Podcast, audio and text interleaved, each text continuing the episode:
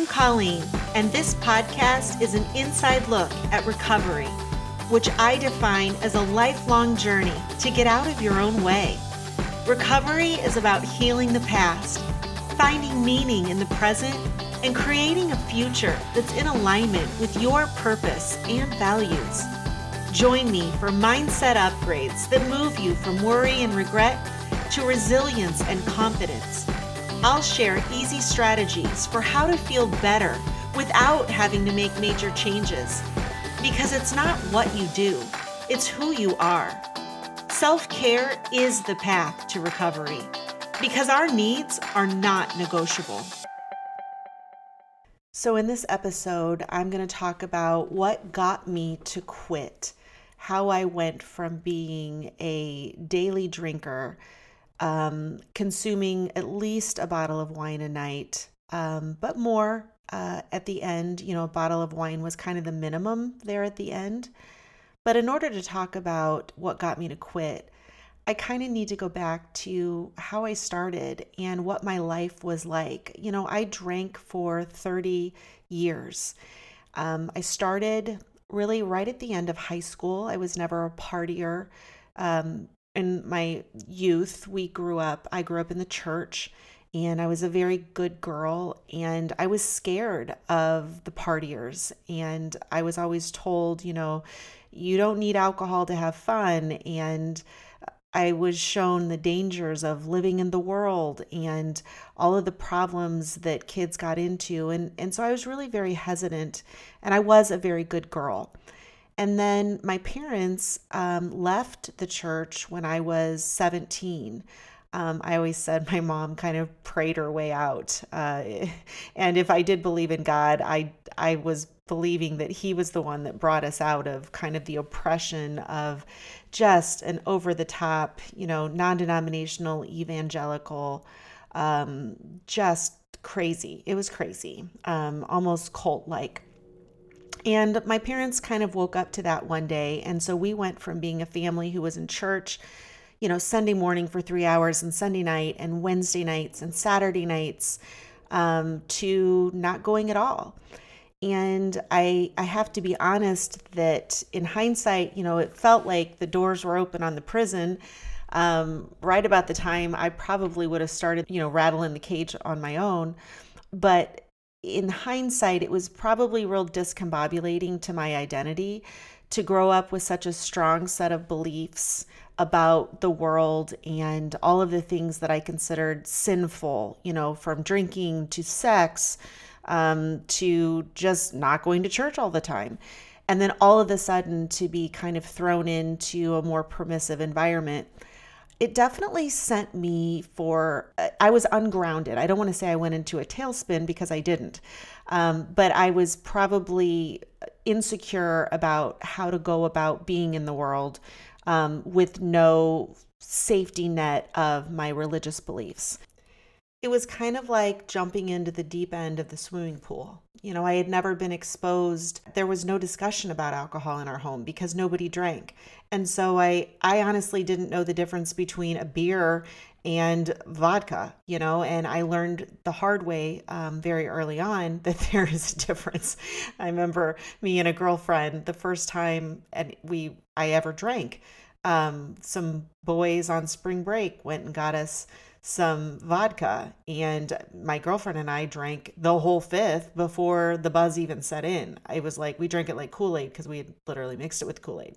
And I had horrible alcohol poisoning, but of course was too ashamed, and being underage, we didn't tell an adult that, you know, I was very, very, very sick. So, you know, I had to learn the hard way. I didn't know about alcohol. And so fast forward into college, I was a normal drinker. Most of the time I kept my shit together. I wasn't one of those gals that was crying or a lot of drama and fighting. You know, I fell out of a few porta potties a few times. And I remember my freshman year, I also had my first blackout experience where somebody had poured Jim Beam or something into the beer bong that I was just elegantly doing. And so I had a whole bunch of hard liquor in me, and all of a sudden I come to and I'm like in the basement of the dorm playing cards. And, you know, I always was very careful to put myself in situations where I was safe, or at least felt safe. You know, so I got with my husband, my first husband, and I met literally the same day my dad and mom dropped me off. And so I was always kind of cared for. My first husband was very much a caretaker. And so I might've been the hot mess in the relationship, but I was very tethered with him. I wasn't putting myself in situations as a single girl or walking alone on campus. You know, I always had him to take care of me. And of course, that created problems because I set him up to be kind of my parent, and then I resented him for doing that. But I was immature in a lot of ways, and I did not know how to take care of myself. And so the only thing I could do, the second best thing, was to find somebody to take care of me. And, you know, we were married for 20 years. He did a really good job of taking care of me. But, you know, I quickly became in college, I liked drinking. I remember it was the summer before I turned 21, and I had gotten a fake ID and was going to the bars every night. And I still remember this night. And a lot of people that end up with alcohol use disorder or some sort of addiction, they do remember that first time. And this wasn't my first time, but I do remember being in a bar, drinking beer, and thinking, I want to feel this way all the time. Like, I just want to go to the bars every night. This is so fun. And, you know, that was a moment where in my mind, I really connected and solidified my belief that alcohol was necessary to have a good time. And it was a good time. And when I drank, I felt safe inside my body. I felt comfortable. The social anxiety that I had, the insecurities that I had, all of it just kind of faded away. And I liked being a drinker. I liked hanging around with drinkers. You know, I liked being funny and sarcastic, and I even liked having a hangover. You know, I really enjoyed being kind of one of the cool kids, because again, I grew up as not one of the cool kids. And so I saw drinking as a bit of an identity and an inner circle of people. And if you were a drinker and I was a drinker, we just instantly kind of had a connection. I wasn't ever, you know, I wasn't big on drinking and driving. I didn't do destructive things. You know, my first husband and I, we would get in arguments, but I can't say that alcohol was a problem in our relationship, at least at that time. And then, you know, as I moved into adulthood, the first time I got pregnant, you know, immediately I was like, no more alcohol. And the few times that I tested it, you know, my doctor was like, well, you can still have one beer, because that was the 90s. You know, I'd get 2 or 3 sips in and my body was just like, no, this, like, I would get dehydrated. I would feel nauseated. So, you know, I have 4 children, and never in my pregnancies, the moment I found out I was pregnant, I was done drinking, and there was no trouble, no thoughts about that. And with each child, I did breastfeed, and with each child, I probably introduced alcohol, reintroduced it a little sooner. You know, I learned how to pump and dump. But when I had my babies, I loved them more than I did drinking. And so alcohol was not something that prevented me from being a mom. I wasn't distracted by thoughts of alcohol.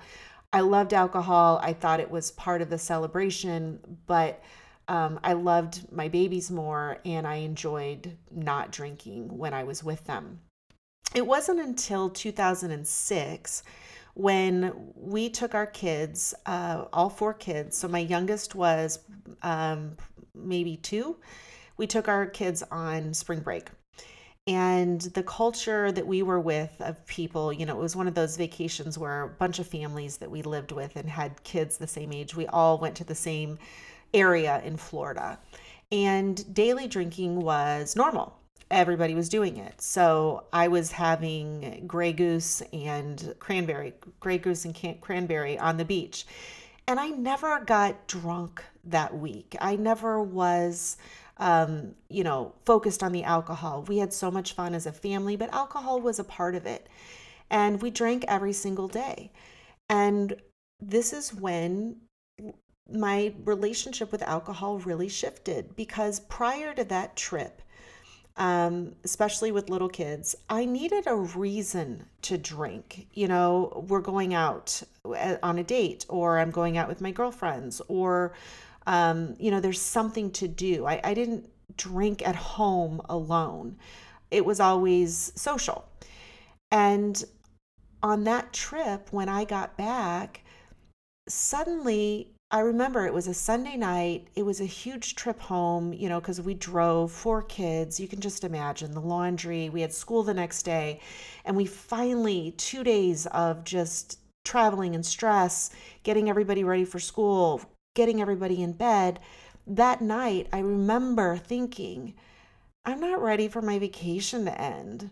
And there was still vodka. We had traveled home with a lot of our food, and I poured myself a vodka and cranberry. I think my husband had work to do or something, and I made myself a drink and watched a show. And that was really the first night that I can recount that I drank alone, and it wasn't with anybody else. And that marked the beginning of my daily drinking habit. I went from needing a reason to drink to needing a reason to not drink. So anytime, I used to teach aerobics and yoga, and anytime I had an evening class, I wouldn't drink until I got home. But I didn't drink at meetings for my kids' school. I did things in the evenings without any problems with alcohol, but I needed a reason to not drink. So if I didn't have something to do in the evenings, I was pouring wine by 5 o'clock when I was making dinner or when I got home, and I remember thinking it was a little weird. I went through this yoga training, and on Thursday nights, it was an intense 5-hour hot power yoga and multiple sessions of it and big. And I would get home at 11 o'clock at night. And even though I had to get up the next morning, I would still want to get in my 2 glasses of wine. On those nights, I would just limit it to 2 instead of a whole bottle. But that was the relationship I had with alcohol for a really long time. I kind of kept it to about a bottle a night. It would be great if I only had 2 glasses, but 1 bottle was the normal. And I kind of held at that tolerance for a really long time. And I never saw that as a problem. Now it sounds so what? Really? But I thought, in hindsight, I was wrong, but I thought all my friends were drinking a bottle of wine every night. I just didn't really understand that it was a problem. I was still up running in the morning or exercising. I was extremely high functioning. I did not struggle with hangovers with the 1 bottle of wine a night rule. I was happy. I didn't have many mental health issues. In hindsight, I did, but I didn't ever attribute any negative side effects to the alcohol, if you will. And then my first husband and I, after 20 years of marriage, we fell apart. And honestly, during the divorce time, I knew I had to keep my shit together. So I actually drank less in that divorce time. I couldn't necessarily afford the wine. I couldn't, I was busy working. So I would still drink a couple of glasses most nights, but I wasn't out partying. My drinking consumption didn't tick up when I went through the divorce. It really didn't tick up until I met my current husband. And suddenly we were going on trips and dating, and it was just, there was just no limit to the wine. And very quickly, too quickly, to be honest, we moved in together and we blended families. So I had 4 kids and he had 3 kids, and most of them were teenagers. And the stress with the exes and just the kids and all of it, I can see at that time that my relationship with alcohol changed again, where I started drinking to relieve my stress. And that's another really big red flag for drinkers. When you drink for stress, I know this now, didn't know it then, your brain reacts differently to alcohol. And when you're drinking for stress, it's just a much slipperier slope to addiction. Into the alcohol use disorder spectrum. So I went on for years, and slowly at this point, I'm also developing a higher and higher tolerance. So I could do a bottle of wine as a warm-up lap. And about this time was when I started hiding how much I was drinking. So I would open a bottle of wine and keep it on the counter. Meanwhile, I've got vodka in my Yeti. And I was really good at hiding the amount that I consumed from myself because I didn't really want to count how much, you know, anytime I started really looking at it, I'd be like, ugh. And I think subconsciously my way around that was I had multiple bottles of vodka and I would keep them, as all good parents should, I would keep them hidden in my bathroom or in a storage room, and I would move it around a lot. Because, you know, I didn't want the kids to find it because I was probably going to win Mother of the Year every single year. And I would buy a lot of vodka. Like I remember I used to think I was so super funny because I had some formula about how many bottles of vodka I would get at Costco and how much money it would save me. The more vodka I bought, the more money I would save. Wait for it, buckle up. I would save more money by buying more vodka because that meant I had to go to Costco less. Because, of course, when you go to Costco, it's a minimum $200 cover charge. So I would laugh, you know, and I would buy like 4 and 5 and 6 of the mega Kirkland vodka. And, you know, I would tell myself that would last me all summer. It didn't. But honestly, I couldn't really even tell you how long it lasted because, of course, I'd pick up vodka at the grocery too, here and there. And I just had so much open that I could never account for how much I was actually drinking. In hindsight, brilliant strategy for denial. So my tolerance went up. And like I said, I could do a bottle of wine as a warm-up lap, you know, and then go to the party and drink through the party and then come home and drink at home again. You know, it got to the point where I couldn't go to bed. I always had a glass right next to the bed. Like I couldn't stop drinking. You know, in my early days, the first 10 years of drinking, I always would switch to water at some point in the night so that I wasn't going to bed. And probably sometime around when I became a daily drinker, I couldn't go to bed without it. So I would drink before a party. I was always pretty good about keeping myself in check in public, you know, keeping it to 2 at the maximum of 3. I knew not to get drunk in public. I rarely, not to say I never did this, you know, at a New Year's Eve party or a girls' night or something. But when I was in public, I controlled how much I was drinking, and I was very aware of slurring, and so it didn't happen very often. I do remember a few Christmas parties where I tried to be anorexic because all of a sudden that day I'm like, oh fuck, I'm fat, and not eating anything, and then showing up at the Christmas party and being in the bathroom vomiting before dinner. So for sure, I won some really stupid awards for dumbass, but for the most part, I kept my shit together. But as my tolerance grew, my body's ability to handle it, it just got harder and harder. So I did start experiencing hangovers. And also it was starting to affect my mental health. Now, again, I didn't connect the mental health with the alcohol use. I had no idea that my biggest source of stress was alcohol. And I had no idea that the depression and the anxiety and the confusion and the stress that I felt was because I was drinking so much. I was drinking in my head. I told myself I was drinking because I had so much stress. I didn't realize that stress is not really a reflection of what's going on in the outside world. Those are stressors. stress is our own ability to tolerate the situation. It's the emotional resilience factor. And my emotional resilience was really starting to fall. And it got to the point where I just felt like all day long, I was just pretending. And I remember even, going out with girlfriends and having lunch, which, you think you're supposed to look forward to that.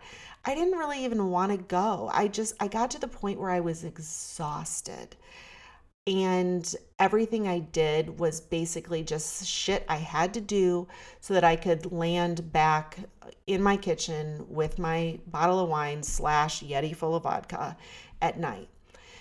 And so when I look at what happened that moved me into sobriety, I was very good about protecting my brain from from podcasts and books that talked about sobriety, because I didn't want to hear the truth. I didn't even know Quitlet was a thing. I didn't listen to sober podcasts.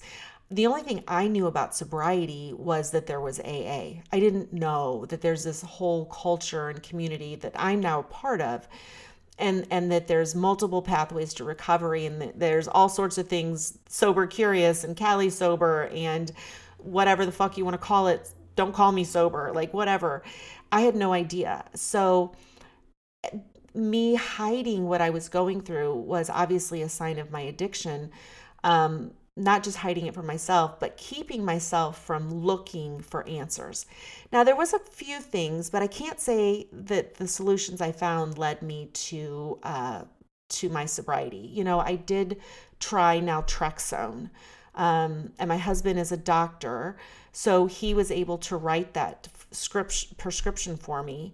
And, I kind of told him a half truth. I told him, obviously I think I'm drinking too much, but really, because I'm a coach, I'd really like to see if this works. And whatever, he wrote me the script, and I did Naltrexone for a couple of weeks. And it's supposed to just, like, if you go to a doctor, I think they're supposed to tell you in the United States that you can't drink on that medication. But I had listened to some YouTube about how this woman, when you use the drug appropriately, you're supposed to drink with it, because it kills the way your brain fires around alcohol, and then the reward isn't there, and then you just stop. And I found that to some extent. So I would take it, 3 or 4 o'clock in the afternoon, but I can't say I didn't drink as much. I didn't enjoy it. That was a true story, but it probably decreased the amount that I drank a little bit, but it didn't change. It wasn't the answer. And in the end, I felt like the medication was actually making me tired. Well, yeah, hello, Sherlock. It could probably also be the amount of alcohol you're drinking, but I didn't feel good on the medication. I wasn't getting any results that I had hoped for, and I remember thinking, I just need to be hypnotized. Like, I just want to forget about alcohol. So I would read self-hypnosis books, but again, I never looked for help with my alcohol use disorder. When I look back, there was just a few little nuggets. Like, one of my favorite podcasts to this day is Armchair Experts with Dax Shepard. And that podcast is not about sobriety, but he's sober. And so every now and then he would talk with a guest who might also be sober. And I remember one time listening to this woman. I don't remember it. I've gone back and I can't find the podcast. I don't know who it was, because there's like 500 episodes right now, like whatever. But it was this woman, and they were talking about sobriety and the good parts and the hard parts. It's hard in the evening when everybody's drinking, but they love when they're the first ones up in the morning and everybody's like walking around like zombies. And the woman said, sobriety is a superpower. And so in the 6 months, probably maybe a year up to before I decided to quit, that podcast alone introduced me to the fact that there was more than one way to look at sobriety. I used to have a t-shirt that said, it's all fun and games until somebody ends up in rehab. And my brother and I, who's now sober now, we sometimes would have drunken late night conversations, and we always would end our call with, see you in rehab. Like, that was funny to me. And And so I didn't really see a way out of drinking. I didn't know that sobriety could be a superpower. Sobriety could be sexy. Like that could be a thing that I would want to step into. And that I could step into it without hitting rock bottom, without having to go to rehab and crash and burn inside my life. But that podcast really allowed me to begin, that planted the seed. Okay, I wasn't thinking real deep about it, but that planted the seed that might be something I would want to do, because I was just so tired. You know, that would be one thing I would say, why did I quit? I was exhausted. You know, that dynorphin that is produced when you drink that kind of counteracts the dopamine that puts you into such a state of apathy. My whole life was like an ugly color of gray. I didn't have pleasure. I didn't look forward to anything. And in addition, as I now know also, alcohol keeps, regular drinkers have chronically high levels of cortisol. And so I was just in this chronic, overwhelmed, blah state. And also with alcohol, I didn't know at the time, I thought I slept great because I was in bed for 8 hours a night and passed out every night, but I didn't know that alcohol interferes with your REM sleep. So there's a reason I was exhausted. There's a reason my emotional health was depleting, because REM sleep is where our mind, kind of tidies up, if you will, our emotions of the day and processes and, allows us to learn new things. That was another thing. I had gotten to the point, I don't know where I heard the term wet brain, but I felt like, I remember thinking, I have a wet brain. Like I would put my credit card number in to purchase something online. And not only did I not know my own credit card number, which for me, my whole life, I've known all my numbers everywhere all the time, and some of your numbers. I mean, I can remember numbers. I can remember my phone number from, kindergarten. But I couldn't even transfer 4 digits at a time without forgetting it. And some of that was distraction, but some of that was because I was so distracted by my drinking, I couldn't think about anything else. And it was just constantly running in my subconscious. It's kind of like trying to watch Netflix on your computer when you're also running, like for me, if I'm running my podcast software and I'm running iMovie, and I'm like, you can't run all that at the same time. And alcohol just got to a point where it was taking up so much of my bandwidth, whether it be from the physical effects or the emotional and the mental, like whatever, I couldn't even focus. So I remember thinking, I have wet brain. I cannot remember a credit card number. I couldn't remember names. I was afraid to look people in the eye. I was real good with the concealer, and if I did show up in public, I would always show up on my best, but I wouldn't look you in the eye, because I don't care how much Visine you have, I had red rims, like my eyes, and now I look at pictures from the last year of my drinking. God, I was a puffy mess. And, that was also part of my isolation. I didn't want to be seen. And it took so much effort. So if I was going to go out, or I had something where I would see people, I would literally get up and run like 5 and 6 miles, or do hot yoga and sweat it all out and just drink so much water. So I really couldn't be anywhere before noon, because that took me a lot, because again, my tolerance was so high and I was drinking so much.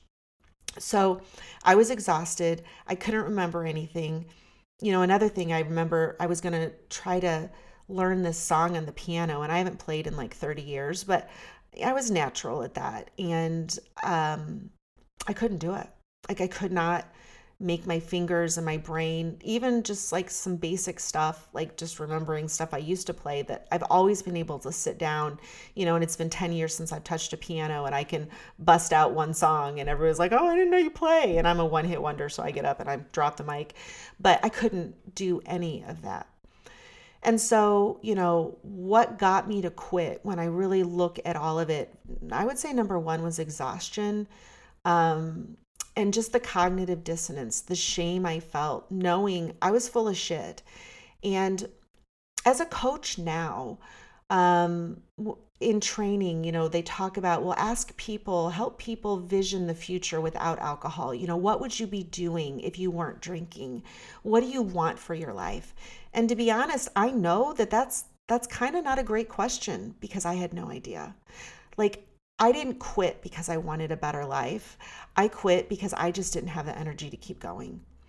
It was really, really dark. And I can't say that I had thoughts of suicide or anything, but I basically, thank God, I just hit a brick wall. I couldn't think anymore. I couldn't laugh. I couldn't connect. I couldn't set goals. So I'm very tender with people when I talk on the phone, to not put it in their face of, what do you want? What 10 goals would you achieve if you didn't drink alcohol? I had no idea. I just needed it to stop. Why did I quit? Because I needed it to stop. And I would say the thing, what I did, what was I doing on the day that I made the phone call? So let's get to that story and then I'll wrap it up. My sister had told me that I needed to read Glennon Doyle's Untamed.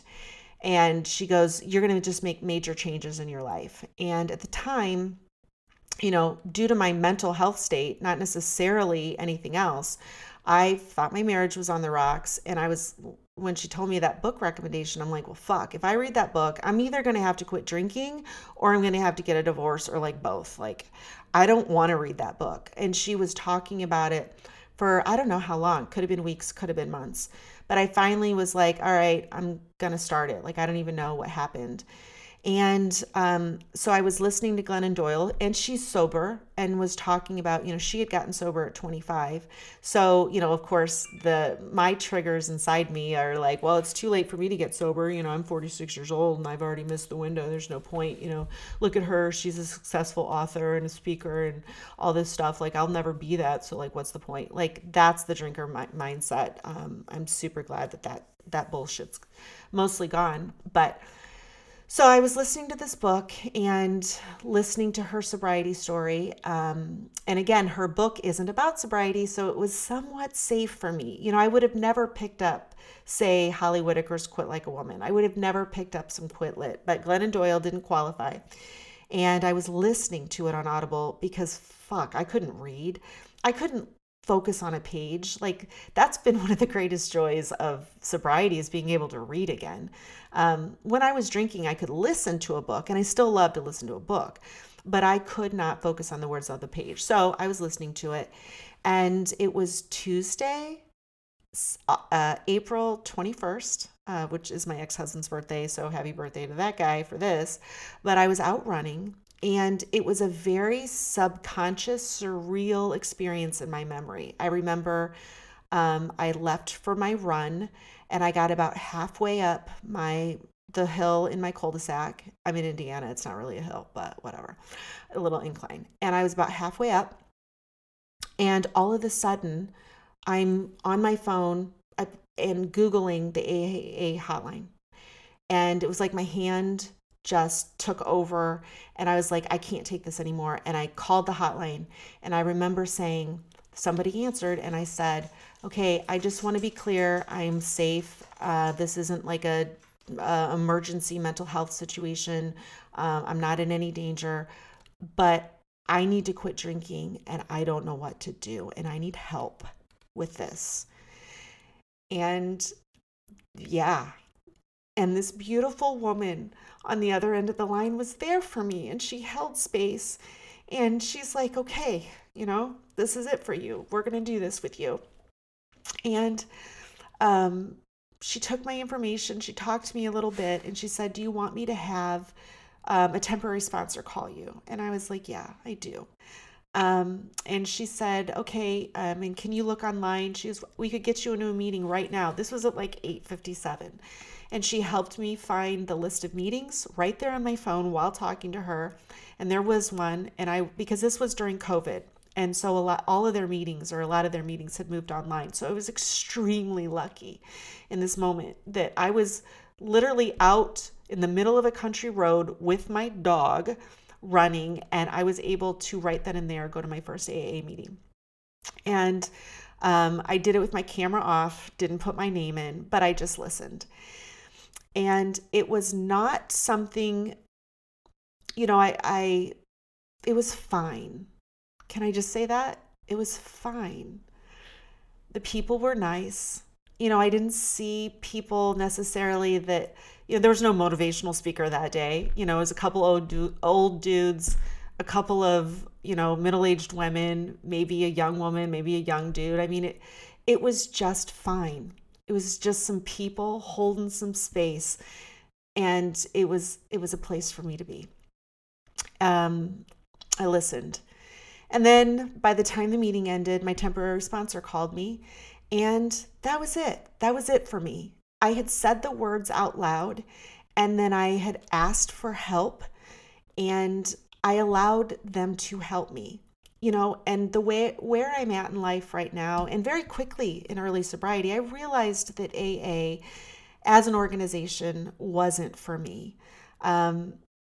But they were my angels. They were my first responders. And any program can work if you work it. I was just fortunate to find that there's other pathways to recovery that fit me better. But my gal, her name was Jenny, she sat and talked with me that for like 2 hours that day.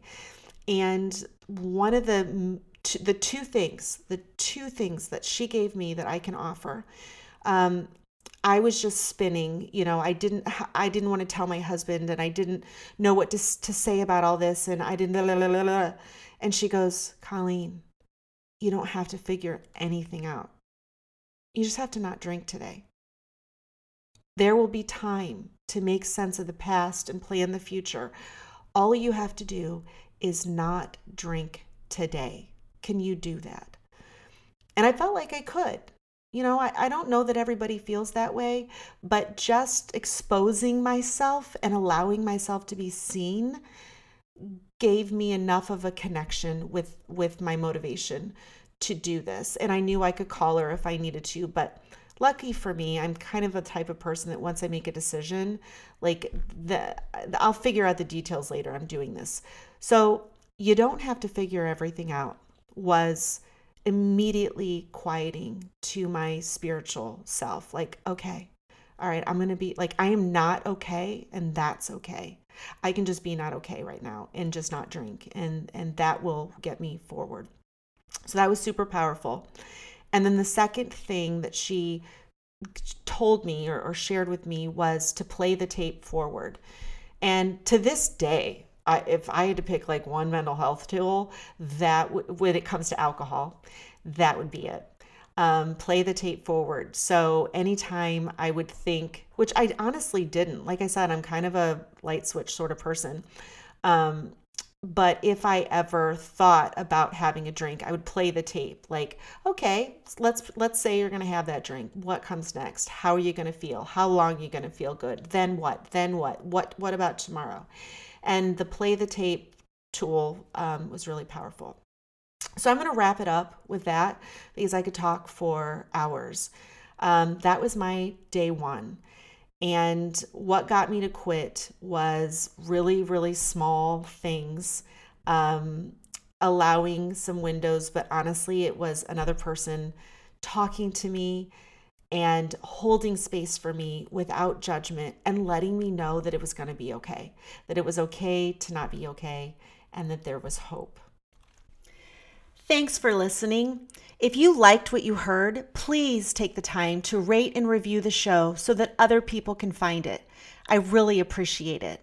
And check out the show notes for any resources I've mentioned, including links to follow me on Instagram and join my private Facebook group where I connect with my tribe every day. I love it in there, and we have so much fun. And finally, if you're ready to redefine sobriety so that you can feel excited about quitting drinking, follow the link to my 10 Days to Spontaneous Sobriety course, where I will help you eliminate, eradicate, obliterate, cancel your desire to drink, because looking and feeling your best is addictive too. I'll see you soon.